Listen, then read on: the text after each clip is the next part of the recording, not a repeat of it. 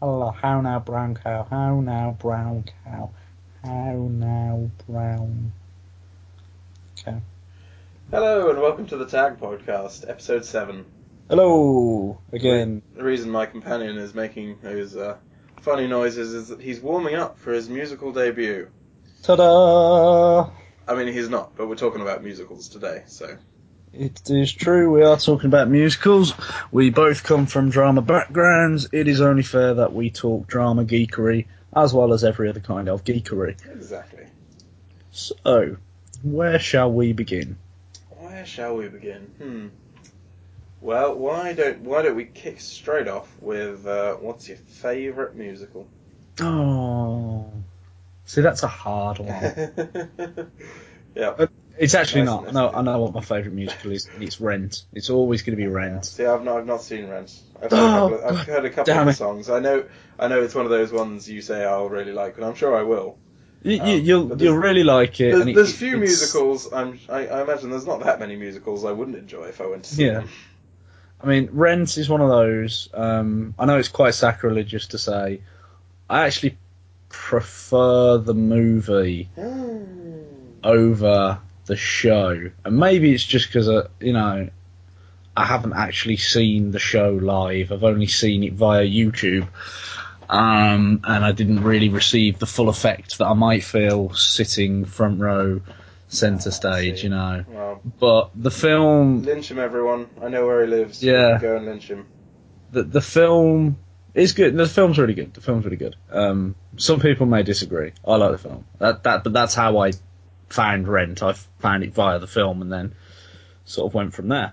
So 525,600 minutes. How do you measure, measure a year? In daylights, in sunsets, in midnights, in clouds. Rent is one of those fil- uh, one of those. I, I see. I said films then. That's bad. Rent is one of those musicals that it's very bleak and very meh, and you know, but the music's so good, and even though the story doesn't really particularly have what you would consider a normal musical happy ending, it's just good. Yeah. But that being said, I'm a stickler for the Lion King as well.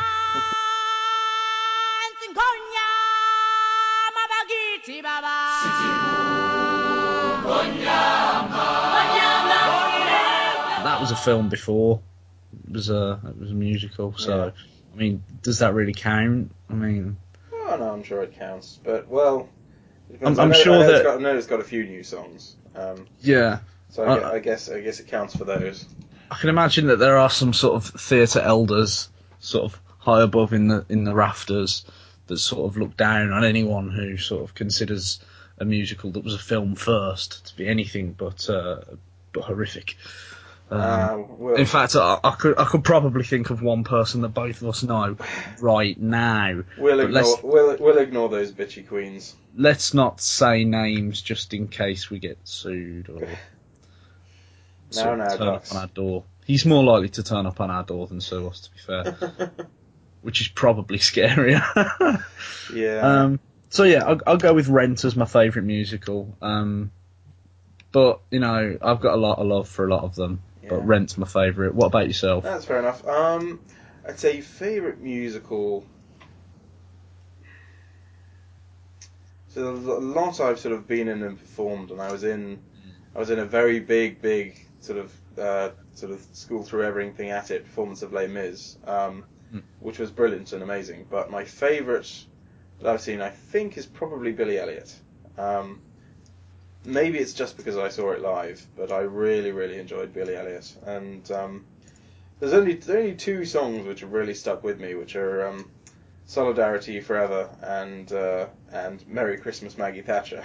Mm, yeah. Um, it's weirdly weirdly sort of dual parallel to me because when I sing it, um, being a, a somewhat mild fan of Margaret Thatcher herself, now that e- e- e- even in death. Uh, I I singing the song "Merry Christmas, Maggie Thatcher." I I, I, I genuinely I, when I do sing along to it, I, I genuinely mean it. I mean it. Merry Christmas, Maggie Thatcher. May be with you.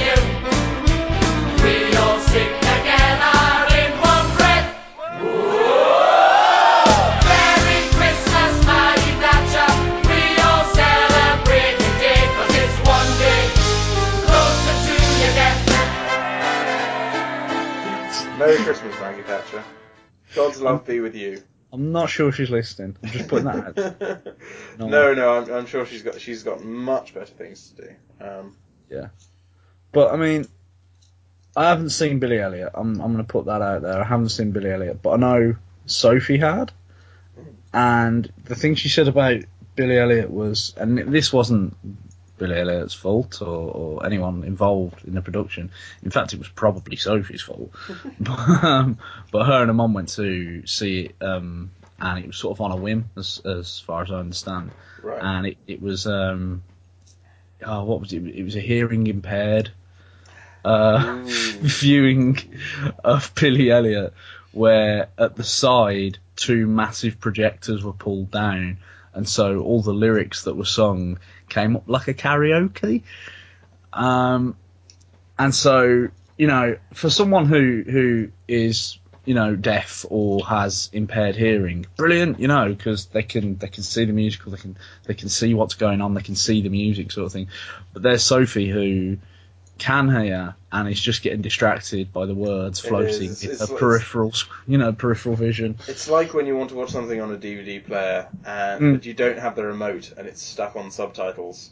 yeah yeah yeah yeah absolutely it's it's not it's not a bad thing it's just mildly annoying and Yeah. yeah Just just a bit distracting and sort of Mm. you, you know you can uh, stuff that's coming up you, you you see a split second beforehand. Yeah. But, you know, like I said, I've not seen Billy Elliot. I can't blame Billy Elliot for that one. Um, Yeah. It's probably I'm, I'm, I'm just, I blame you know- Maggie Thatcher. well, if she hadn't been such a bitch, well, you know. then uh, then none of it would have happened in the first place, I guess. Um, Okay. So, what is going off of that your least favourite musical? ooh, least favorite that I've seen. Um,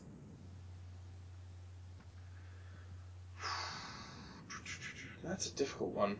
Do you have one in mind? Uh, not. I don't have so much as one as a collection. Although I've never seen it, I'm sure I would despise Mamma Mia. Oh, Mamma mia, here I go again.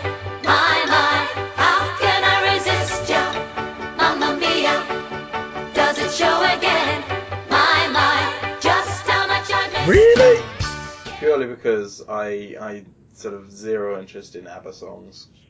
Oh shit! Look, I'm, I'm just gonna put it out there. I've got you the greatest hits of ABBA for Christmas. Um, it's alright. Well, it's- and I got you Mamma Mia on Blu-ray. I was gonna get you Jack and Jill, and I got you Mamma Mia thinking that you'd want. Mamma, uh, you know what? I'm gonna take it back. I'm gonna get Jack and Jill. did And did you keep the receipt? uh, n- yeah, about that. Uh, oh, yeah, you know what? Actually, thinking about how well I think I know you now, and uh, um, and the tastes and styles of things that you like to share with people. Mamma Mia does not seem to be one of those things that would really gauge your interest. That would float my boat. Um, I remember being at school and when Mamma Mia came out, and I had friends who went ranting and raving about the. Like, I'm on about the film now again. Yeah. Um, and the one thing they kept laughing about was Pierce Brosnan um, and how, how he couldn't sing. Now, I still haven't seen the film, so I cannot testify as to whether James Bond can sing or not. Um, but I kind of hope he can. That's that's just a little bit of hope for me. Um, but yeah, okay, we'll go with Mamma yeah. Mia for you. Your honeymoon will be terrible if you can't. well, exactly. I know. I mean, I mean, you know, everything that I have planned is sort of solely based on on Pierce Brosnan being able to sing. Um, frankly, I, I'll want a refund for that. well, I I, I'm keep, I, gonna keep the receipt for that one.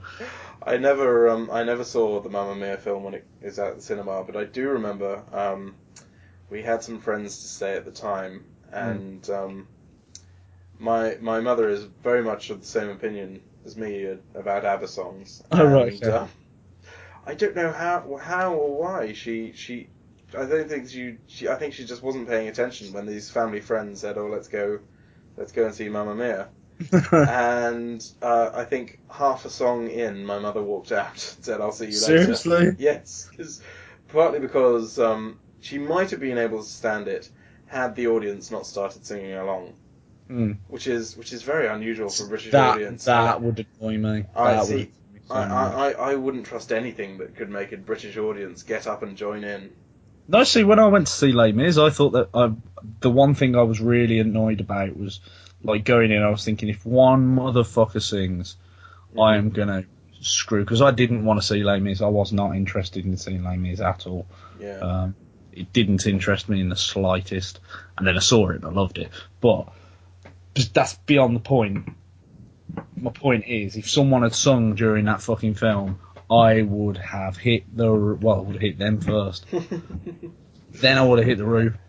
I, th- I think a lot of people probably fans of the stage show went in prepared to sing, and then mm. the film that film really doesn't lend le- doesn't lend It's itself quite harrowing, sing-alongs. yeah. Yeah, um, yeah. If only the, just the performances in a way. Yeah. They, they really don't. There's not. well, it, it's it's the way they filmed it as well, isn't it? I mean, like Yeah. they they. I was watching the um the the making of the other day, and they were saying how they they sung everything live.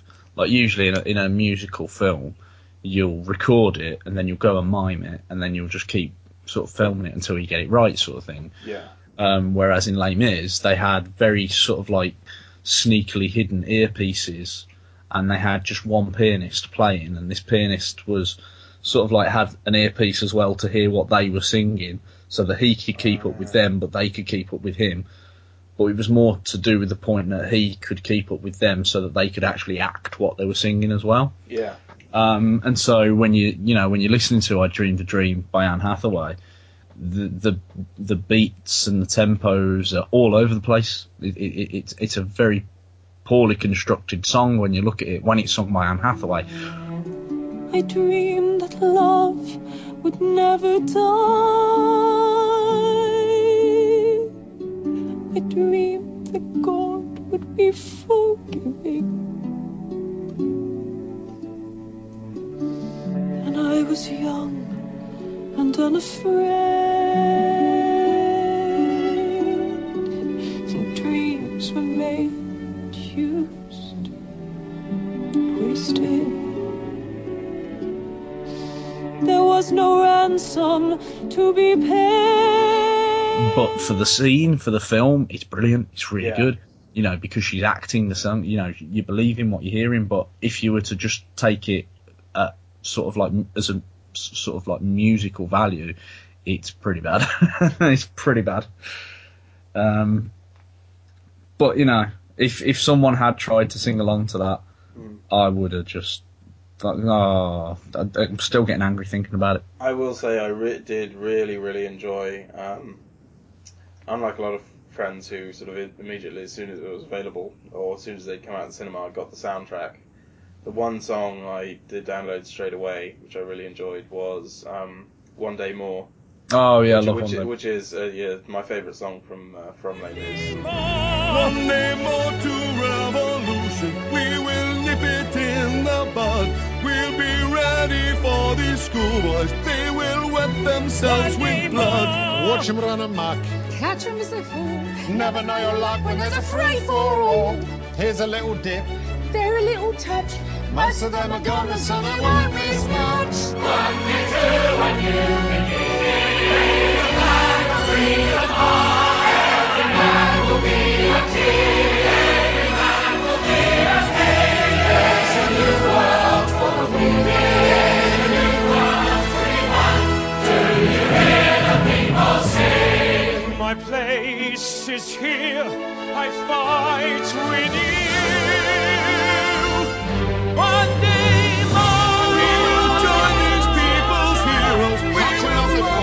just such a big sort of like everyone's singing, Exactly, everyone's exactly. involved. It's kind of as long as all the singers are competent, it's very hard to get wrong in a way. Yeah, Yeah, because it, it's just it's just snippets of each theme essentially. Yeah. So it's, it's not even like the hard bits of the theme. It's just like Yeah, the most exactly. popular bits of the theme, all crescendoing together. If Exactly. crescendoing is a word, but you know. But okay, um, yeah. So all right, your least favourite musical? You going with Mamma Mia? Yep. I'll, Okay. I'll st- I'll, st- having never seen it, I will stick with Mamma Mia. Okay. I I see that and I raise you, and you know one day people might actually listen to this and think I'm being quite sort of heavy-handed and probably disagree with me. And to those people, I say go fuck yourself. Um, I see Mamma Mia and I raise you anything written by Andrew Lloyd Webber. Ah, yes, yes, I know. plagiaristic frog-faced cunt. I wondered how long it would be before we got onto him. Uh, you know what? I'm not going to make a big thing of it in this. No, no, no. I- I, you know, I, I, I, I, think you should. I think you should. Uh, you should get your message out to the people because not enough people know. The- the- no, not, not enough people do know. I That's the didn't. annoying thing. It really fucks me off. Like, all you have to do is Google Andrew Lloyd Webber and plagiarism, and there's countless hits of different things where you can see where he's stealing, like stealing, stolen, like little themes here and little motifs here, and put them in his music so that that bit that needs to have a nice inflection. Oh, there it is. Oh, hold on, wasn't in that wasn't in that a classical song like about 100 years ago that's not that popular now? Can, Literally. can, can you give us a blatant example? Um, I can, with a couple of seconds to Google the name of the actual um, song that he stole it from. All right. Well, Um, why don't why it's- don't we? It's Phantom of the Opera. I can Mhm. tell you that. It's Phantom of the Opera, and I believe it is the actual lovey-dovey song between them. Um, and all I need to do is type into Google Phantom of the Opera plagiarism. There you go. It's already a hit that's come up on my Google anyway. It's already like not as it's pre-searched for me, as in it's like a popular search. Yeah. And then, okay, so the first one is um, the first hit is Andrew Lloyd Webber's Wikipedia, which has its own subsection of accusations of plagiarism. Right?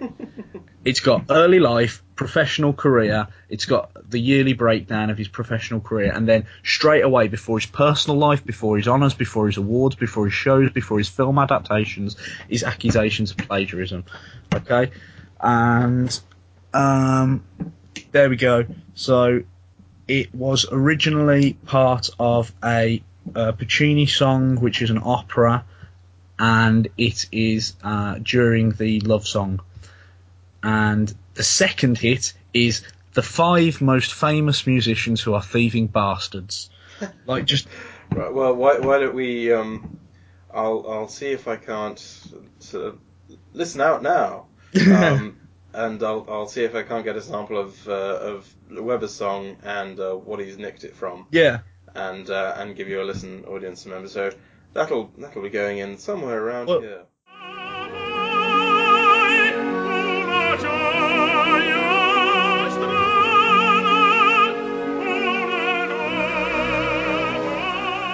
Turn your face away from the garish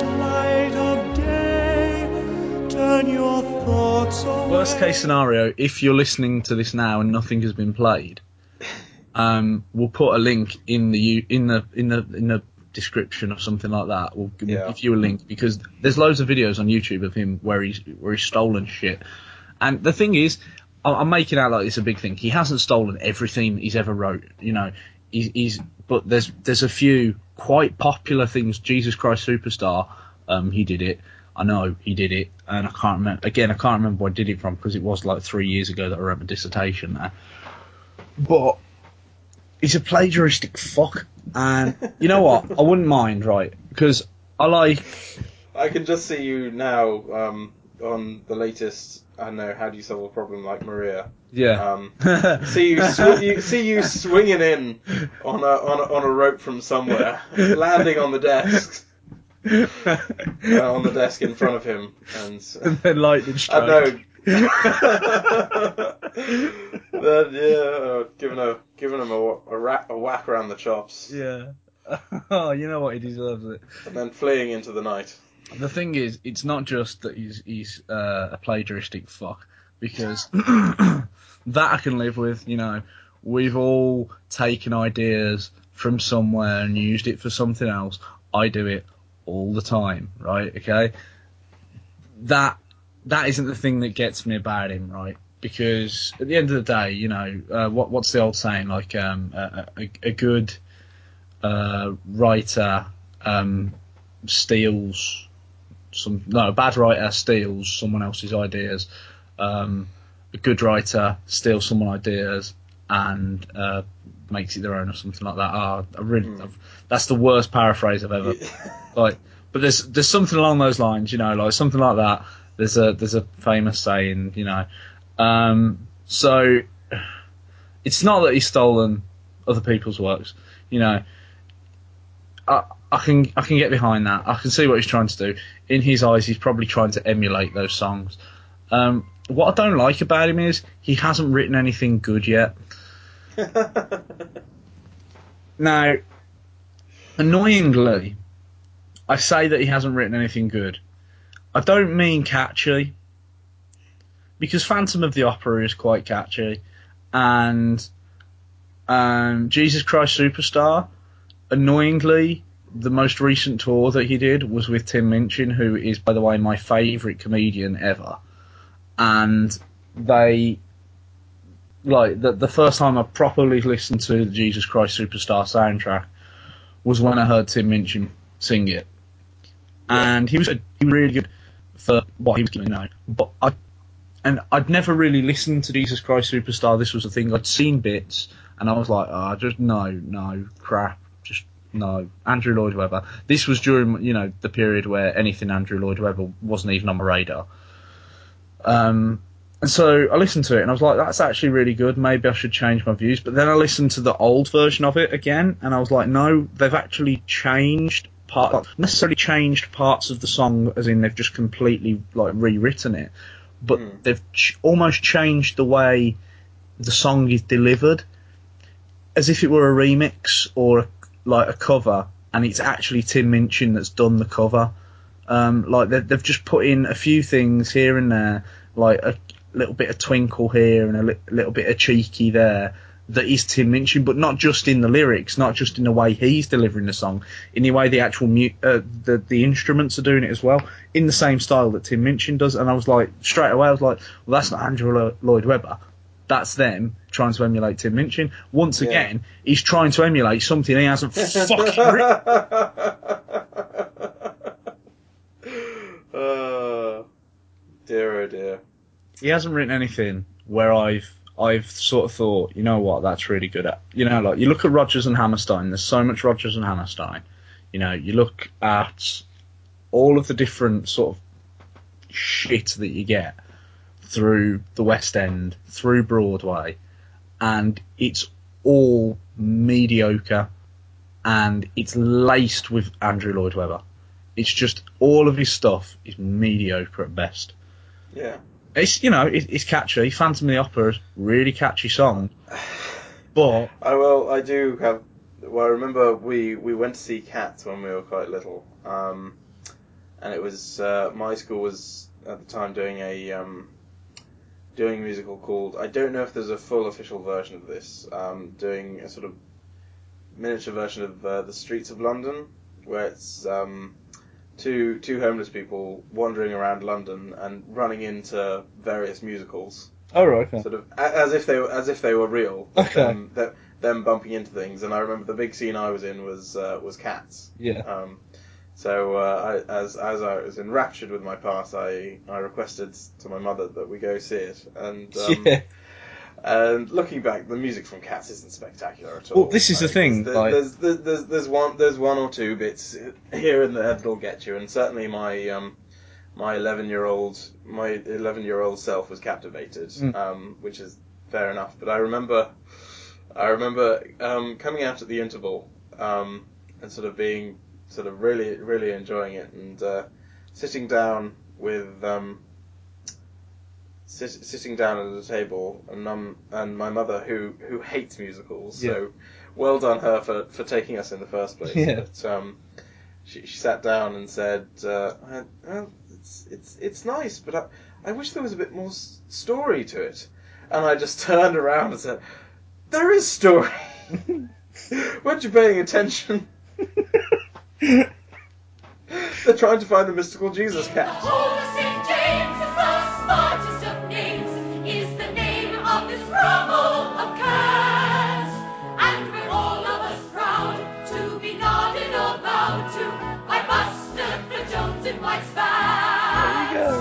Spats. There you go. There you go. Like, the thing about cats is, right, and the only reason I can say this is because I had this conversation today uh, with my mom, and Mm. it, it's sort of a mirror image of your mom in that she's the exact opposite. Um, she loves musicals. She loves musicals. And I think that's why it, I came into the musical sort of thing quite late for someone who enjoys drama and theatre. Um, because uh, she liked them so much, I just sort of rebelled against that straight away. I was like, no, they're shit. They're sucky. Who likes to sing? I'm going to go listen to some music. You know? Um, so she went and saw Cats uh, last week because it was tour. It's touring the UK and, and it was in Birmingham, and she went to see it, and so did uh, my sister and uh, Sophie and her mum. And I was talking to her today, and I says, "Oh, you know, did you enjoy it?" And she went, "Yeah, yeah, it was really good." And I went, "Honestly, I don't actually know any music out of Cats. Like, it, it's quite a, a well-known." Musical, but I don't really know any music from it. And she went, Yeah, I think that's the thing about that musical, that the music isn't that memorable. Mm. And I was like, It's a musical without memorable music. Fucking Andrew Lloyd Webber. Just oh.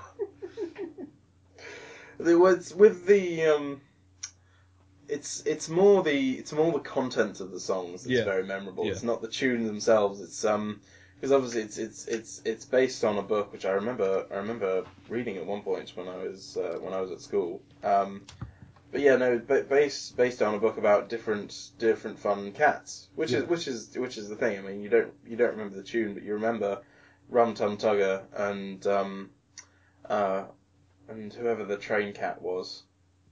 And yeah, there's there's you know there's a song about a cat that sort of uh, goes up and down on the railways and uh, Sits it sits in the engine room and that. Yeah. Um, and will go and will you know go to the dining car and, and have a plate of milk for him or something. Mm. And just all, all these sort of different sort of quirky cats, and then uh, you got uh, oh, Bustopher Jones in white spats was a very posh cat. Okay. It was great. So yeah, so, so there you go. I, I don't really. I remember a bit of the one song we sang um, in the school play, but I don't remember any of the others. But I remember the cats themselves. Yeah. So that's that's what it was that was the memorable thing, and what's fun about that that musical. Um, but uh, yeah, no, the tune, the the tunes and the melody themselves are all fairly forgettable. Another thing I don't like to like about Andrew Lloyd Webber, right? I know I'm, I feel like I'm going on now, but I did say I didn't want to go on about it, but I'm I'm gonna end up going fucking on about it, right? I think Okay. it was inevitable. Yeah, right. This is the one. This is the thing that really got me against him. Like, I, I never really cared about him. and didn't didn't really care for him, um, un, until he started doing those shitey TV shows where he was finding new people, and it was basically X Factor for the West End, and he was the Simon Cowell, and Simon Cowell, as you know, as cool and funny as he is as a TV personality, really, Simon Cowell represents everything I hate about modern music. That's what makes you beautiful. And Andrew Lloyd Webber tried to emulate that. He tried to copy Simon Cowell, again, copying something that he himself didn't originally come up with, and trying to morph it for the West End. And I was just like, straight away, I was like, oh, you fucking sellout. But then he started doing it for shows that he wasn't even directly particularly involved with. Like, it, it got to him doing uh, the sound of music, and it got um, something like how do you solve a problem like Maria or something like that, and he he wasn't even involved in in the production of that. He wasn't involved in the writing, the production, anything. He just was a judge on a TV show, and that was when I was like, oh God, no, no, you disgusting sellout piece of shit. But this, you know what? This um, this podcast isn't just about bad mouthing people. It sounds as though I've, you know, we wanted to do this just so that I could have a rant about someone, and and, and it's quite slanderous. I will say I do like Joseph in the Technicolor Dreamcoat. That's a good one. That's one of his ones that's good. Well, there you go. I think I remember going to see that um, at uh, when when we were at school, but very small, so I don't really remember much about it. Yeah. Um, I think I think all of my hate from Andrew Lloyd Webber comes from him being a sellout. I think, and and then I've found reasons to hate him because of that.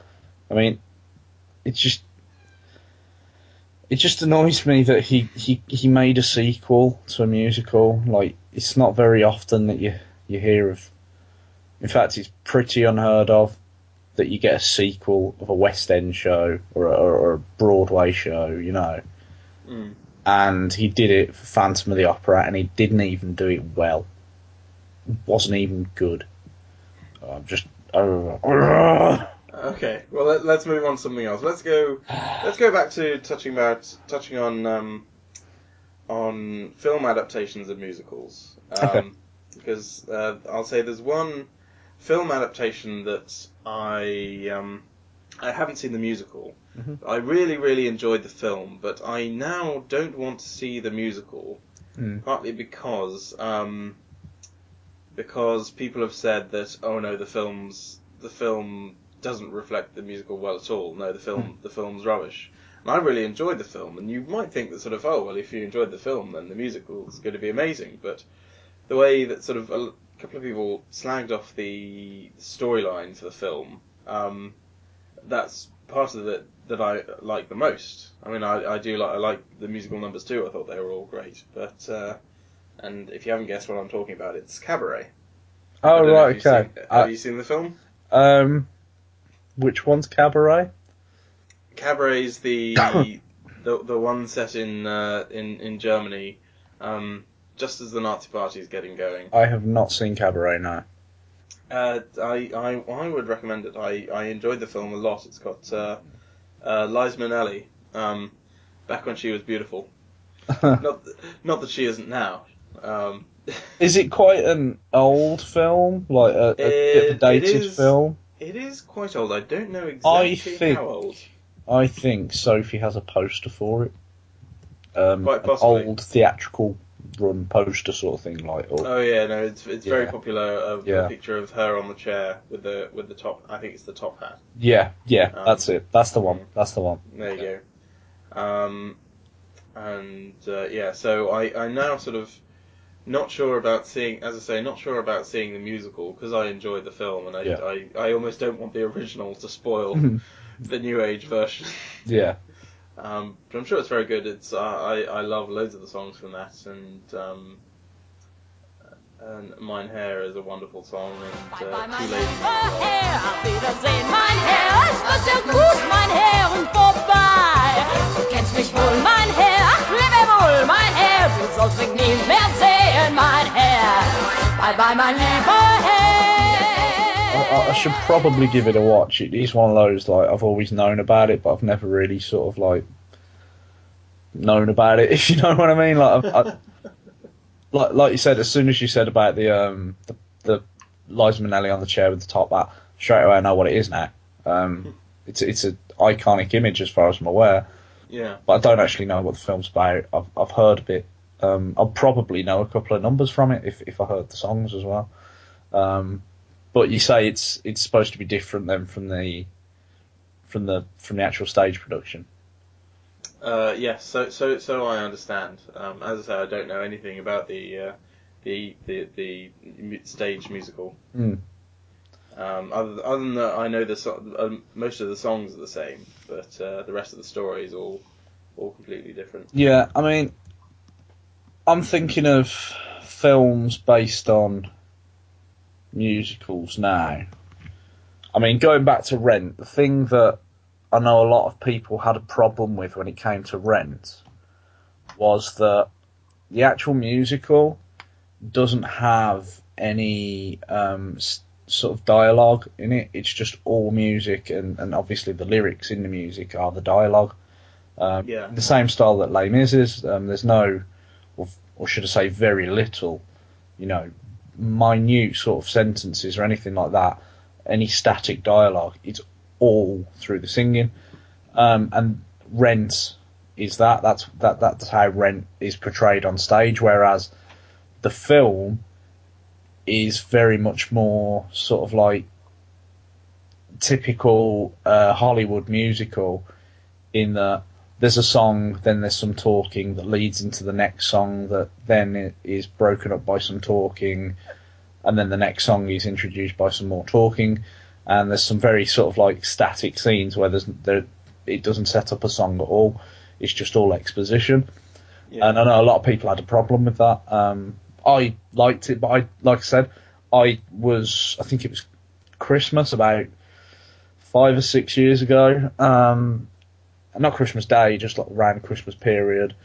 And I put on Sky Movies, and there was this film called Rent on. It had just started. I was like, well, what's this? And the music well, you know, it was it was they were singing the first song, and I was like, oh, I recognise this. What's this from? And then, uh, yeah, it was from Rent. I just didn't know it was from Rent. Just heard it in This passing, you know. yeah. Um, and I was like, oh, well, all right. I'll watch it for ten minutes, and then an hour and ten minutes in, I was like, oh my god, I love this. I've got to tell everybody I know about this film. Oh, I've got to give it a watch. I know you've you've told me Yeah. to watch it before, but I will. I will. But, give it a I watch mean, You know, it, to to not talk about Rent too much, I am quite a fan of. Um, So I took the Chicago. shotgun off the wall and I fired two warning shots into his head. He had it coming. Um,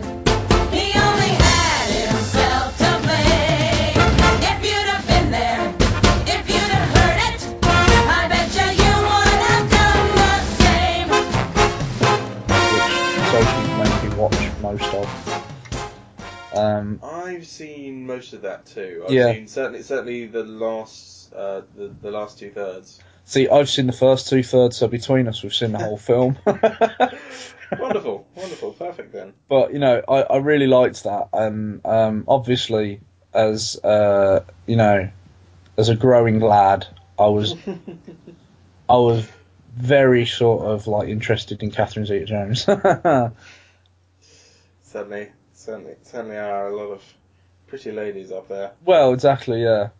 Um, but you know, so you know, again, that was that was an adaptation that I've I've seen the film, haven't seen the musical though.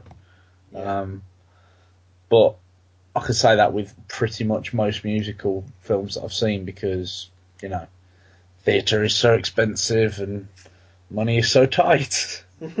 Um, well, but- we went, we did, we went to see Wicked. So say, we went to saw which Wicked which on- on a whim.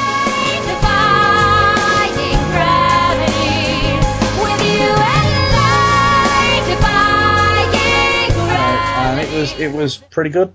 Yeah, Good. Wicked's one of the one of those modern ones that I've always always really I had the soundtrack for ages and really liked it, Mm. really really enjoyed it, but never never quite had the motivation to go and see it. Um, Yeah, I never had the opportunity where it was just there for until until I went until we went to London one day Mm. and and there it was, um, and I enjoyed that a lot. yeah. Uh, So well. Where, where where do you stand then on um, do, would you do you prefer a musical with, with dialogue between the songs or or all all See- sung? Up until I saw Les Mis, I would have said I prefer musicals with dialogue, uh, Mm. with a bit of acting as well. Yeah. And I watched Les Mis, and again, it was just the film, but I know the film is, you know, just it takes what's on stage and then just gives it the background to it, doesn't it? You know, it, it, it's pretty well adapted For the most part, you know, yeah. pretty well adapted. Um, considering that you know most of the theatrical producers and everything like that and directors were involved in the production, so. Um, But you know, even sort of like 15 minutes in to Les Mis, I think it got to the point where Jean Valjean lifts the cart off of that fella, and Javert sort of notices and realizes, oh my god, is that Jean Valjean? I've been chasing him all these years. And it was at that point that I went, oh god, there's not going to be any talking, is there? It's all going to be singing. This is going to be awful. And after I had that realization, I didn't notice it again. It just felt like that that was their standard form of communication. Even Russell Crowe, who really, as far as Russell Crowe's concerned, his standard form of communication is punching. So, Around the world. yeah. uh, singing songs and writing films and fighting around the world. but, but, you know, even Russell Crowe was believable in that film to, to, to my horror. Because I really don't like the bastard. You know what? Actually, I didn't like the bastard, and then I've seen him in a few things, and he can act. I don't, I don't know whether that makes him a good human being, but he can act. Well, a lot of people, a lot of people raved about Noah. Um, I've not seen it, but I've uh, not seen it. Not seen a, it. a, lo- a lot of people raved about it. So, I've got it. Although Uh, they say they say the good the good um, Emma Watson. yeah, Emma, Emma Watson is the breakout performance Yeah. in that. Um, Um, I saw him in um, 310 to Yuma, which is a Western film. And I saw that on a quiet day at work. And I don't really like Western films, but it had Christian Bale in. And I was Mm. like, oh, Christian Bale, what are you doing in a Western? Go on. I'll have a look. And really good film. So good. Um, really well orchestrated. And Russell Crowe is pretty damn good in it as well. Like he's just a bastard in it. Um, so again, like that that was one of the points where I realised, mm, all right, Russell Crowe can act. It doesn't make him a good person, but he can act. And you know what? I didn't dislike him in Man of Steel either. I know a lot of people felt like oh, yeah, he, his performance was a bit sort of like No, he- overcast a bit, you know, like it was just he he he wasn't what was wrong with that film. Yeah, no, he wasn't at all. Um, there was there was a serious lack of story to it, um, but you know, it did feel. I can understand where people have said that the, the role of Jor-El was way bigger than it needed to be in the film. In that, you know, he's walking around the ship as an uh, an artificial intelligent version of himself that only certain people can see.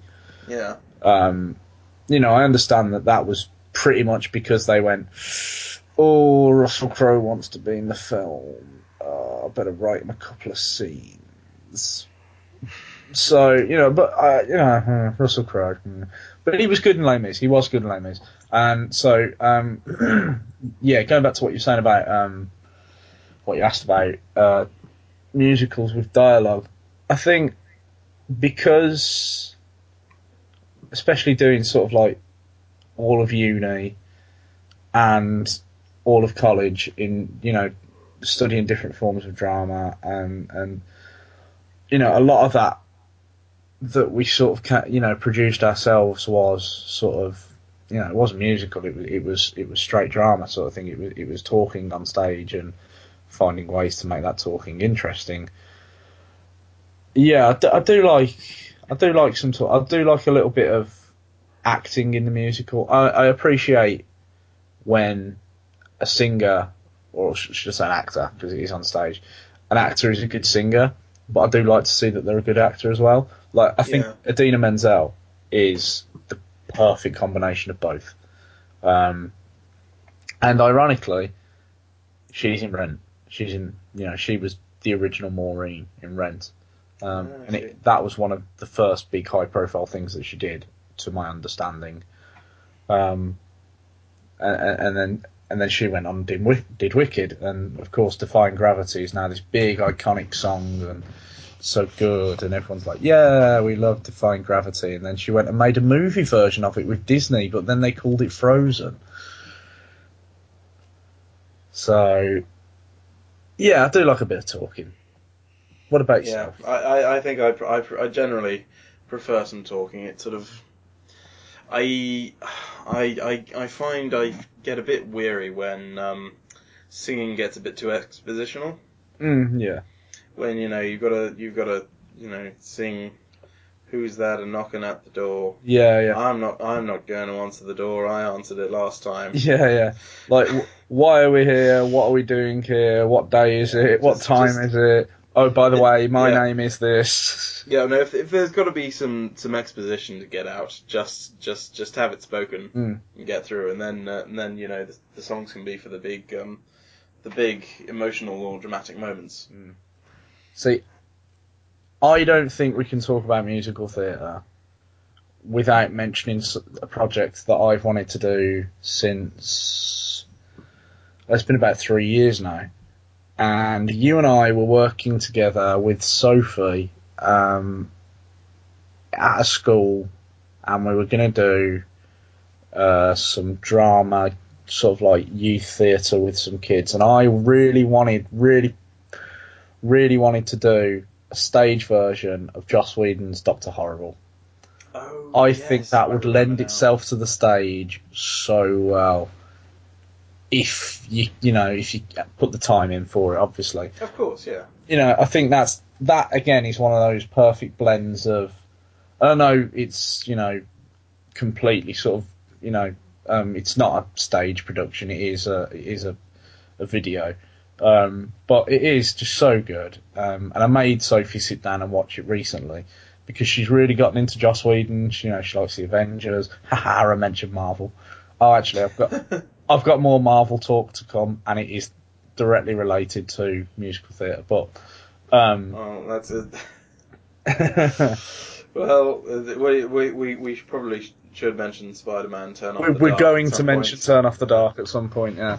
Um, but yeah, so I got to watch. You know, she she watched Avengers. She liked the Avengers. I got to watch um, uh, Firefly, and she loved Firefly. She loves Firefly. Um, and then she, on her own back, has now watched nearly every episode of Buffy the Vampire Slayer. So she's she's into Joss Whedon quite a bit now, especially considering that you know we were ten feet away from him at one point, and she was sort of like, "Who's that?" And I was like, "That's Joss Whedon." Um, you should be grabbing his hair. no, what little there is.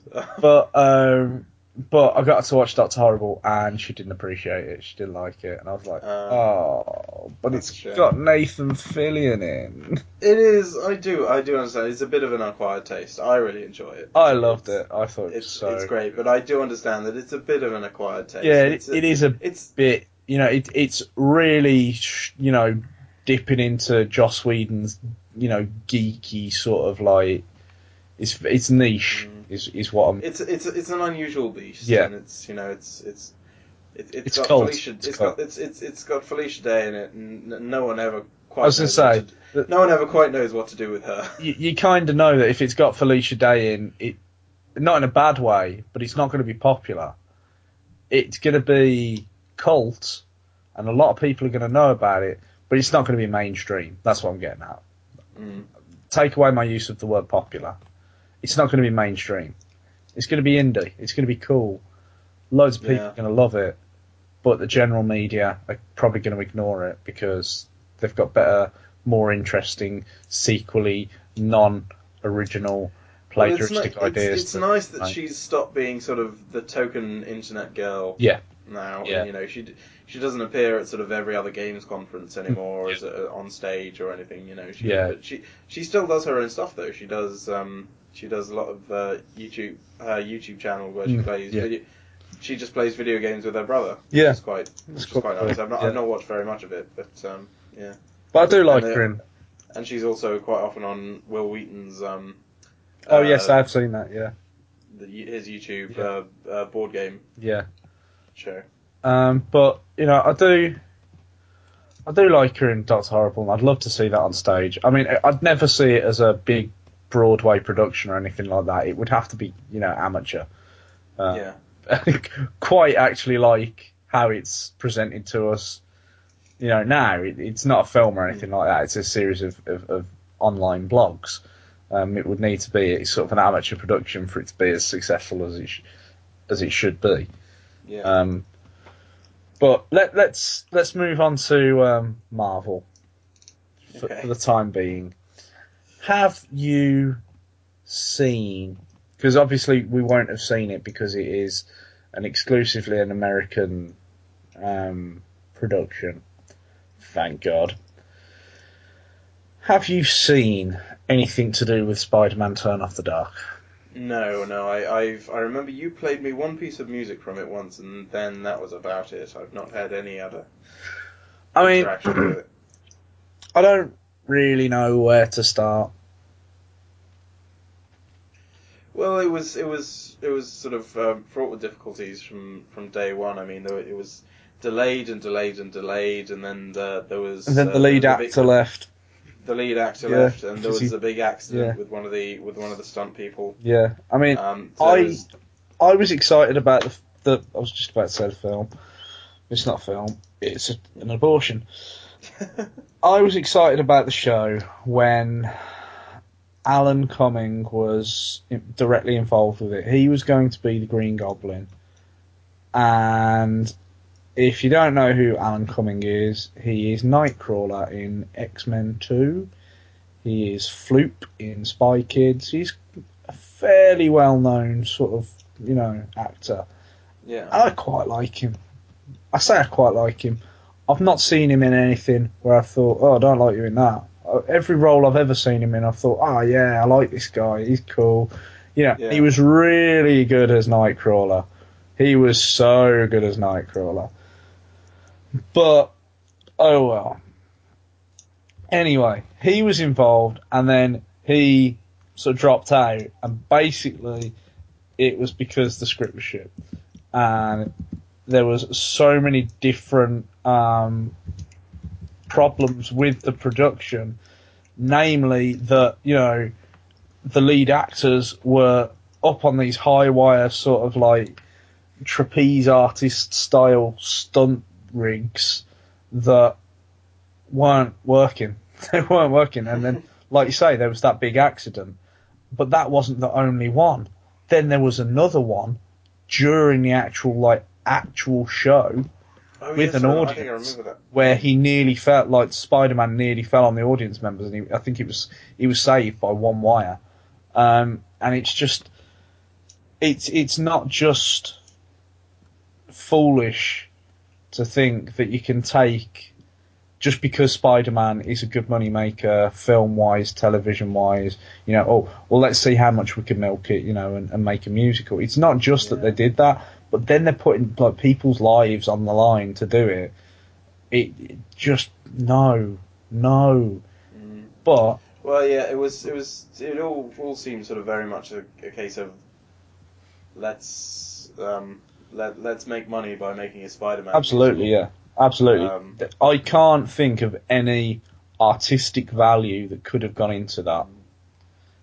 Yeah, I mean, I think I, I, I, you know, I, I can see the concept, and if you know, if you know it had actually been written from from a passionate standpoint, and uh, the songs had all been well written, and it had been, you know, carefully done. If this Um, if this had been someone like, and I know I've already talked about Joss Whedon, but if this had come from Joss Whedon or someone well known in that kind of geeky universe, um, or someone really closely related with Marvel, or even you know just you know comic books in general, and said we're looking to experiment with taking these you know these characters into situations where they wouldn't necessarily always be, like in a musical.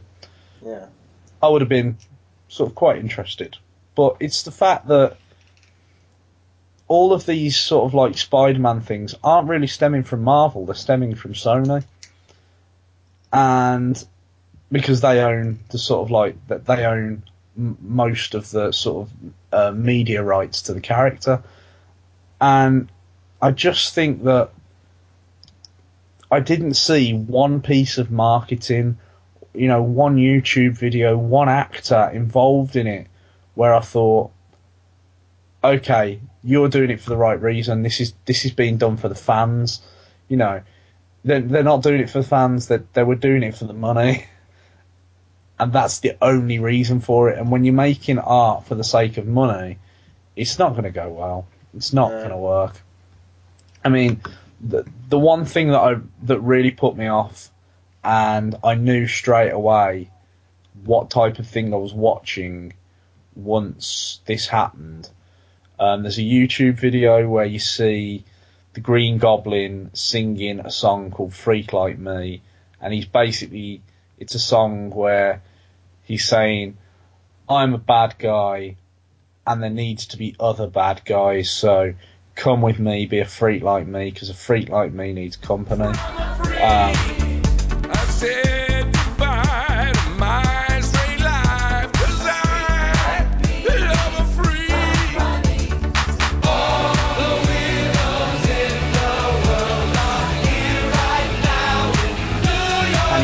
out his what they call Sinister Six.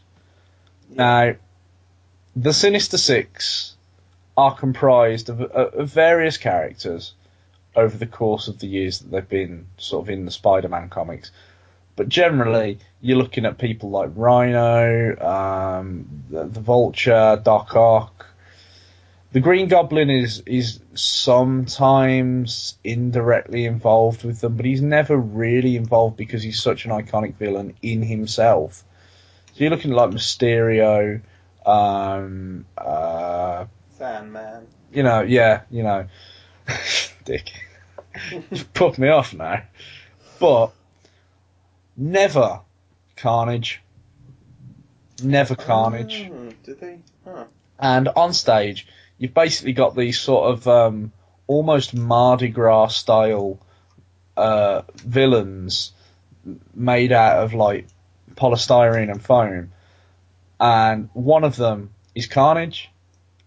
And straight away, I was like, well, no, I know why you've put Carnage on there, and I know he's not going to be a big character, and it's only just for this song, but oh, like you ha- this hasn't been made by people who write these comics. This hasn't been made by people who care because they would know that anyone coming to see this is going to be annoyed by the fact that can't anyone who who cares about Spider-Man is going to be annoyed that Carnage is a part of that lineup, even if it's just for one song. And turns out it wasn't one song. He's in it a couple of bits more, sort of thing, like all of them are. They don't really have any lines. They're just sort of backup dancers, essentially, which is even worse because the last thing that Carnage is is a, Is a backup, backup dancer. He's a maniac serial killer. Oh, it grinds my gears. Uh, but that's when I realised that the the whole sort of Spider-Man turn off the dark, it wasn't about pleasing any fans. This was about how can we make as much money in this as we can. So, you know, we we we managed to talk about Marvel. You know, we got Marvel in there Well done. again. Mm. Let's talk Well, about Marvel again next week. Next week will be the Marvel car.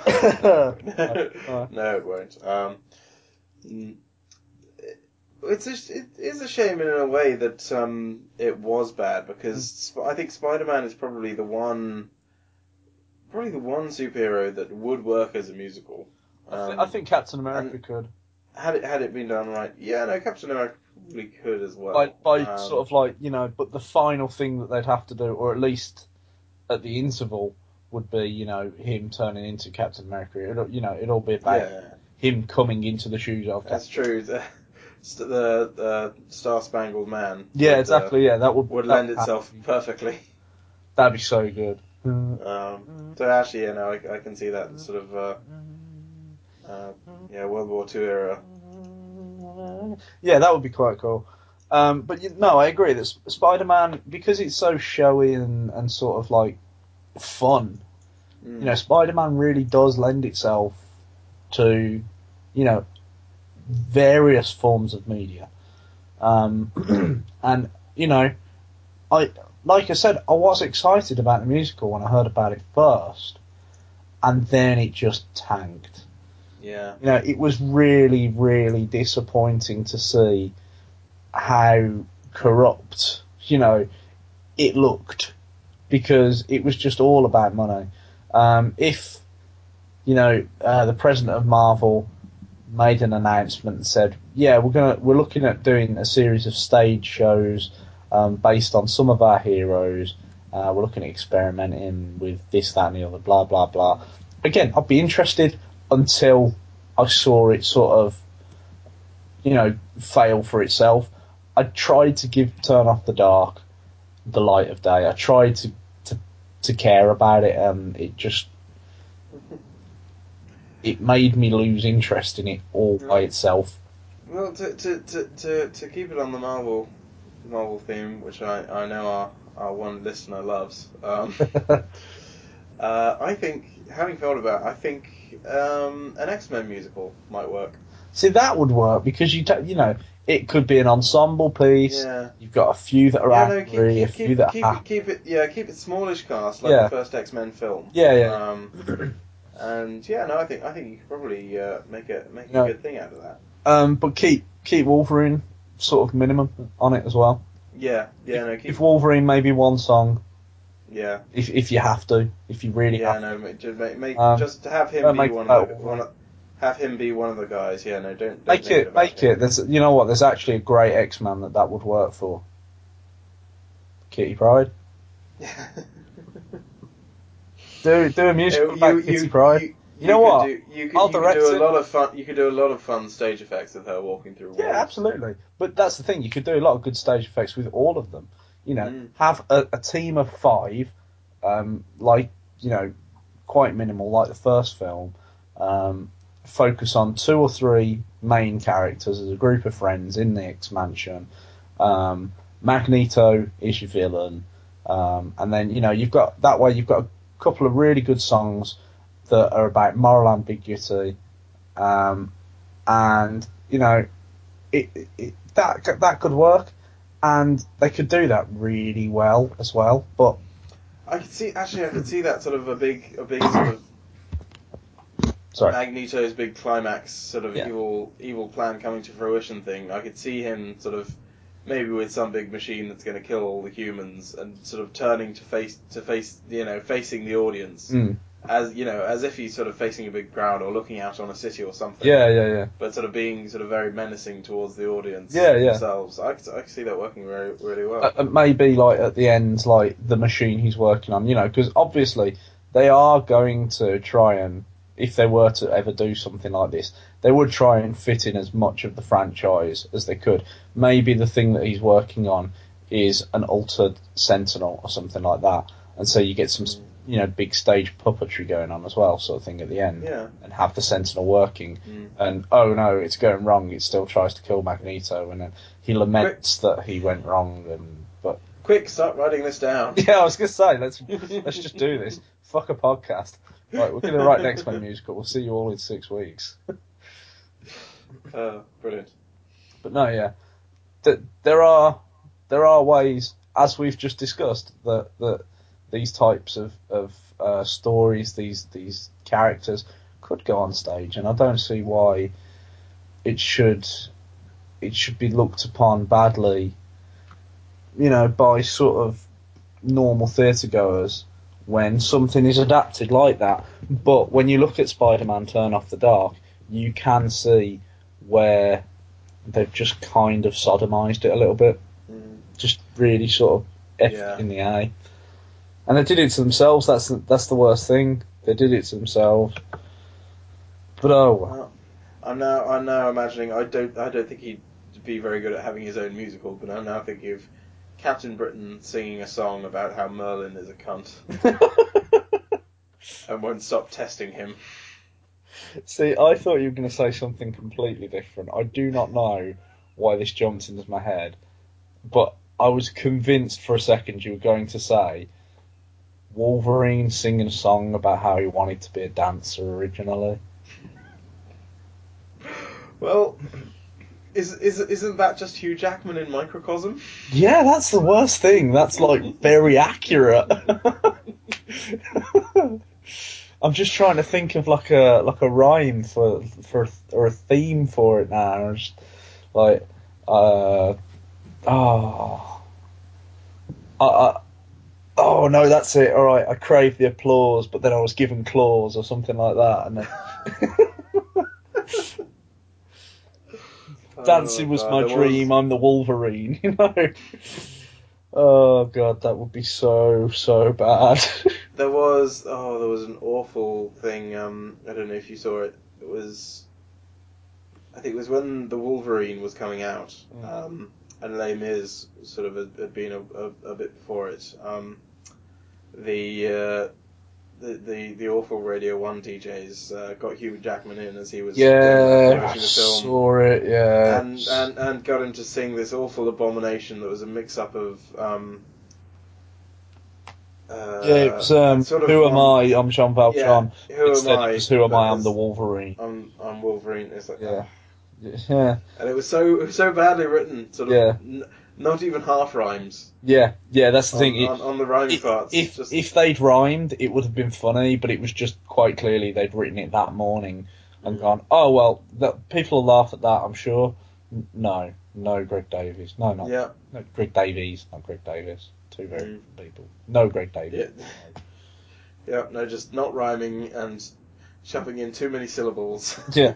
where syllables ought not to go. And the thing is, because I mean, have you seen? Did you hear it or did you see the video of it? Because I saw the video of it. Say, you can see on the video of it, Hugh Jackman's struggling because he's going. He, Mm. In his head, he's saying there's too many fucking syllables. Too many syllables. How do you want to sing this? There's too many syllables. Yeah, no, he just sort of he'd, he'd, he'd stumble and just sort of force through it. Yeah. It was clearly rubbish. And, uh, Radio One shouldn't be allowed out of to, to, to interact with normal human beings. I'm, I'm pretty sure an argument could be made that Hugh Jackman is not a normal human being. That's not a bad thing. He's a legend, but not a normal human being. But okay, Yeah. sticking with our theme, going back to uh, musical theatre, and probably tying off today's podcast with everything you've done at uni and taking everything into account. Um, what musical would you personally, if you had the chance now, which musical would you do? Who would you cast? Oh gosh. Um, oh, that's tough. Um, I've already kind of touched upon mine in that I'd love to do the stage adaptation of Doctor Horrible. Yeah. Um, and of course, naturally, You'd, you'd I'd- have the cast from the from Doctor Horrible itself.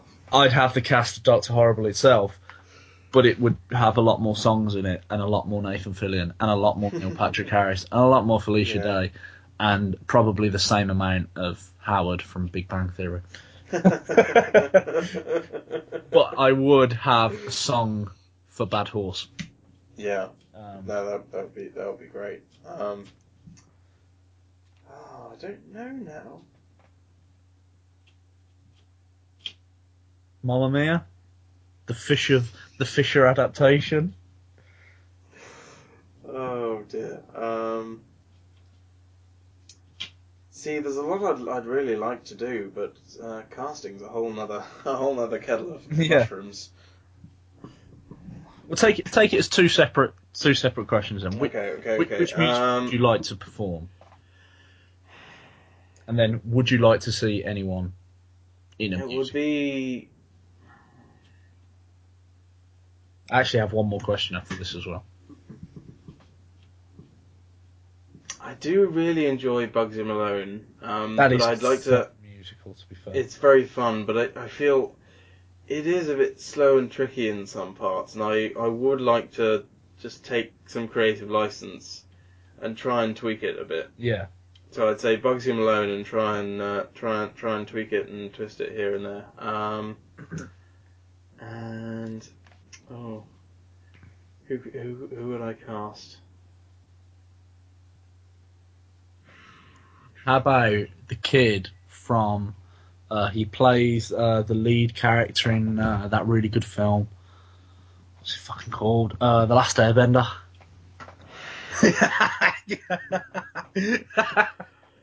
Uh, no. uh, you don't. see, I'm not I'm not going to answer the rest of the question now. No, You've- come you've- on, you've that's taken, the you've question. taken you've taken Answer the away question, you've taken it question, away. Answer the question. Um, answer the question. Answer the question. All right. Well, I'm not sure. Oh, Tallulah. Who would I cast as Tallulah?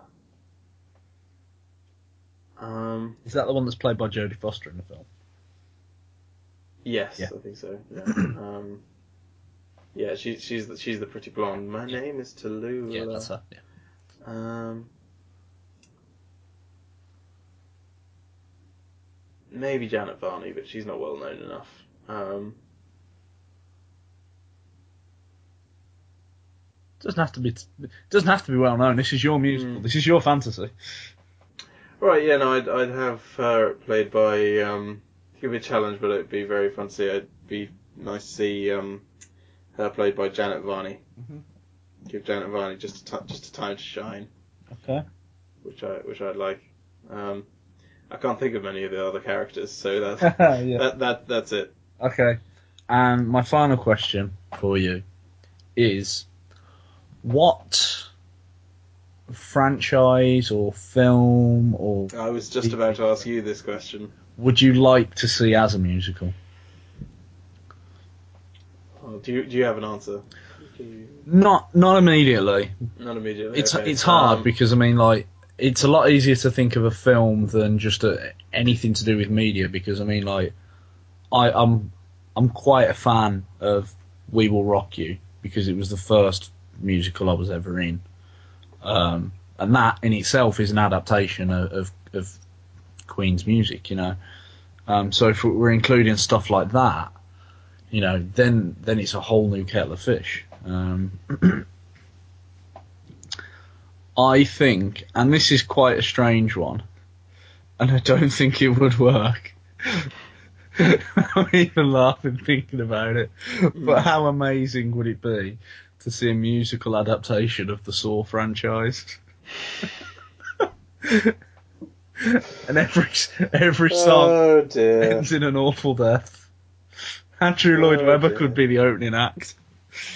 Uh, but yeah, no, I'm going to go with the Saw franchise. I'd like to see the Saw franchise on stage, and everybody singing about why they're there.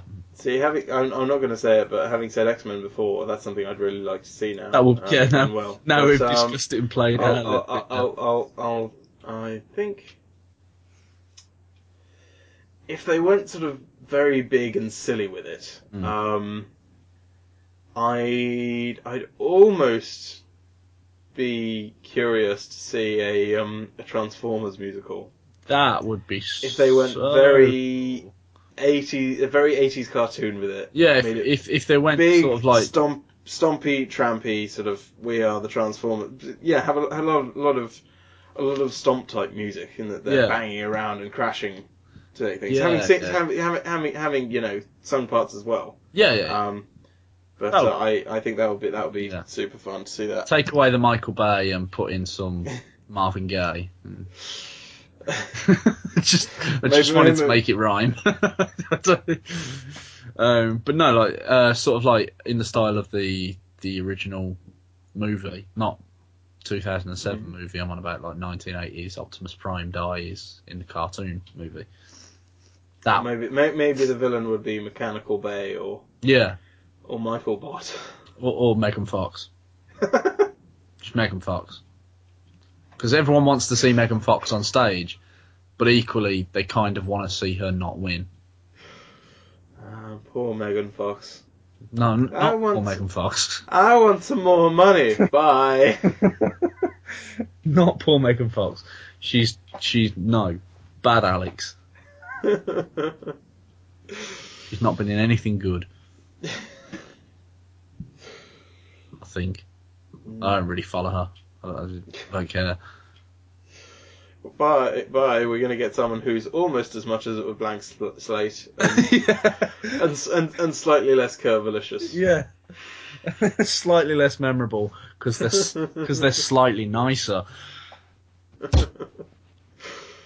But Uh, yeah, okay. I think we've tackled musical theatre this week. Then I think good. I think we've Good. done. Well, I hope you all enjoyed it. You ungrateful louts. Yeah, all, all one of you. I think we Um, have two now. I, I don't I know will. what Uh, the second one is. I will. I will try and. Um, I'll, I'll I'll go in and see if I can't splice some music into this Yeah, yeah, yeah. to uh, to uh, to to give it a bit of a Spruce. a, a, a fun jig to it. Mhm. Um, Cool. So yeah, hope you enjoyed it. Um, Yep. As ever, our email address is the tag podcast at gmail.com and the website is tagpodcast.wordpress.com. hmm Get in touch if there's if you have any comments or you'd like to hear us talk about something or other. Yeah, we are looking for Um, suggestions now because we are running out of topics. Yep, not sure what next week's topic will be. We actually don't. Uh, you'll uh, you'll you'll know when you hear it. hmm And so will we. okay, cool. So goodbye. Bye-bye. Goodbye. Wave the tear, baby dear, from your eye. That's what makes you beautiful.